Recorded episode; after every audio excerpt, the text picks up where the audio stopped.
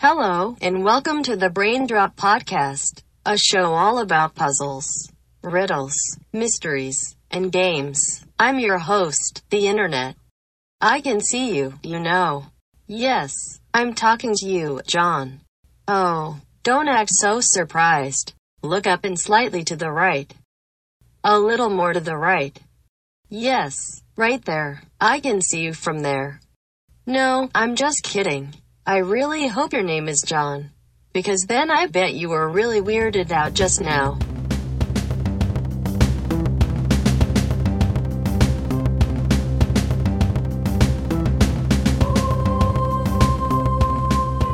Hello, and welcome to the Brain Drop Podcast, a show all about, well, you know, I guess she already said all that stuff. Leave it to Google to complete all of my. Sentences. I'm your real host, Brian Hobbs. This week we put Google Translate to the test, and it fails in all the right ways. First, I'll give solutions to the bonus puzzle from last episode, then I'll share three new puzzles for you. Solution 1. Stolen Memories. This puzzle was sent in by Rain Yang. Jim is surprised when a stranger enters the door and starts taking valuables from his home. He watches in fascination as they do this. After the thieves escape, he goes back to what he was doing and soon forgets the whole thing. Why didn't Jim, who was in good health, try to stop the thieves or at least call the police? The answer is Jim is a baby. And babies don't care what happens to their parents' stuff. At all. In the Lateral Thinking Puzzles forum at lateralpuzzles.com, uh, we make a habit out of asking three baseline questions when someone just gives a name in a puzzle. So the name was Jim. The questions are Is Jim a human? Is Jim an adult? And is Jim male, as in male or female?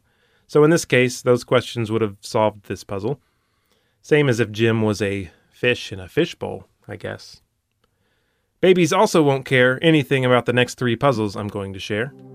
Puzzle 1. Cutting cuts. Alfred is one of those people who likes to perfect a system to make it as efficient as possible. Uh, maybe he's an engineer or a programmer or something, but this tendency also bleeds into his daily life. Like he has a chart for the layout of a grocery store so that he can map out the perfect route down each aisle so that he minimizes the number of steps he has to take. And he carefully analyzes each line at checkout to determine not only the number of people in each line, but the relative fullness of their carts. You know the type of person I'm talking about. Maybe you're the type of person I'm talking about. So, anyway, Alfred's wife is now planning a large family gathering at the local park, and she is making trays of things like crackers and cheese and veggies and fruit, you know, the kind of trays that look nicer than they taste generally. But she has asked Alfred to um, cut the cheese. After making a series of rude jokes about this, Twitch's wife only shakes her head sadly, he gets to work. He has some large cheese cubes, and he needs to cut each of them into 27 smaller cubes, or basically a 3 by 3 by 3 stack of cubes. So for the first cube, he does the obvious thing, makes two vertical cuts to split the cube into three total blocks, rotates the whole thing 90 degrees, and makes two more vertical cuts, making nine blocks total. Then he flips the stack onto its side and makes two more cuts, making the 27 cubes. Six cuts in total. If you're having trouble visualizing what I'm talking about, you can visit the website uh, and see the picture. But after a couple of these, Alfred's mind begins spinning. I wonder, he wonders, if I might be able to get the 27 cubes with fewer cuts if I rearranged the blocks after each cut. So instead of keeping them all in the shape of the original cube, perhaps he could stack and rearrange the pieces so that he gets more done with each cut. He thinks about this for so long that his wife is completely finished with every other task before he finally begins cutting. So the question is does he need the six cuts to turn one cube into 27 cubes, or can he do it with fewer by rearranging the pieces after each cut? Puzzle 2. talkies. So I've recently read Dante's Divine Comedy, which was originally written in Italian. I, I began to appreciate how translation can affect the reading experience. Looking at the difference between the English translation of Henry Wadsworth Longfellow and that of the Hollander translation that I read, uh, there are quite a few differences, not to mention the fact that some of the poetic structure of individual lines is simply lost when translating.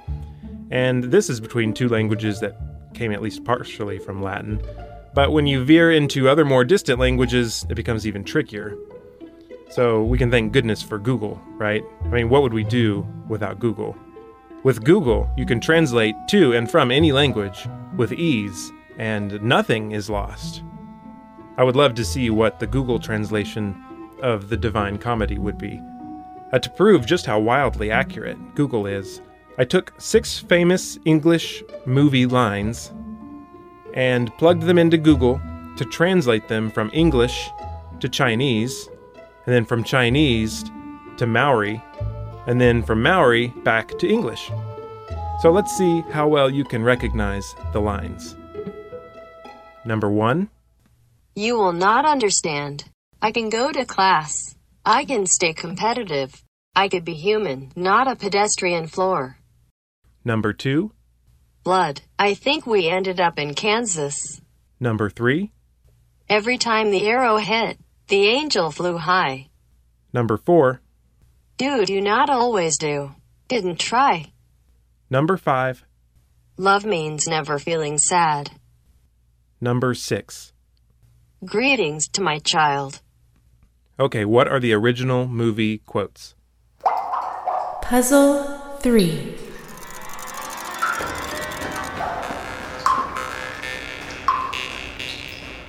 Seated with five, then carried by six. Here's the lateral thinking puzzle for this week by Stephen Wirt. Six men are seated together.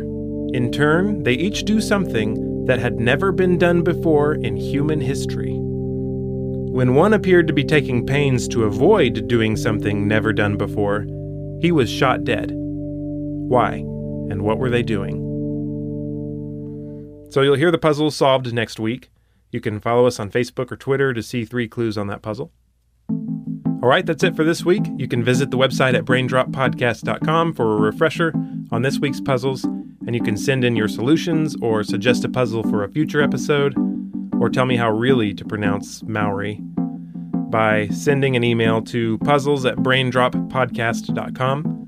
You can follow me on Facebook and Twitter at braindroppuzzle. Special thanks to Jeff Moore for some of the music, including what you're listening to right now. Finally, please consider leaving a rating and review on iTunes and telling your friends about the show. All right, thanks for listening. I'm your host, Brian Hobbs. And I'm your big sister, the internet. I can see that you liked this episode, so I will now send you countless ads for language courses and translation services. You're welcome.